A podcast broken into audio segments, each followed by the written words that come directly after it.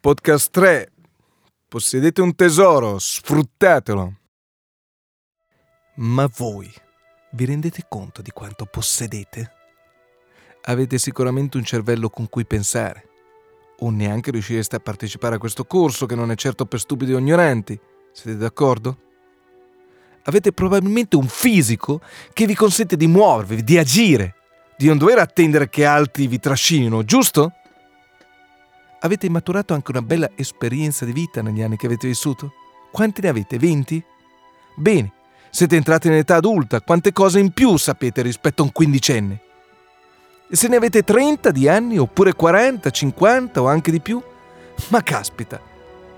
E magari vi considerate senza esperienza, proprio voi. Magari siete anche già passati attraverso qualche insuccesso, qualche mancato obiettivo, qualche risultato diludente, giusto? Ma che patrimonio di esperienza avete allora rispetto a chi non ha mai neanche tentato una volta? Può anche essere che vi manchi denaro. È stato così per sempre? No? Allora sapete come si fa a buttare via il denaro, vero? Sì? Bene, allora dovete aver proprio fame di guadagno, giusto? Se vi mancano i soldi. Chi pensate che ce l'abbia nello stesso modo? Chi ce li ha? Ben diversa la situazione. Ma poi scusate, scusate. Vi dimenticate che voi, come tutti, possiedete la risorsa più grande che ci sia mai stata al mondo? Quella da cui il mondo stesso è nato, con la quale è cresciuto? Quella risorsa che da sempre, nonostante tutto e tutti, unisce uomini e donne in tutto il mondo fa compiere opere di bene agli illuminati, regge la speranza universale per un domani migliore. Si chiama cuore. Ce l'avete anche voi? Se sì, tornate a usarlo.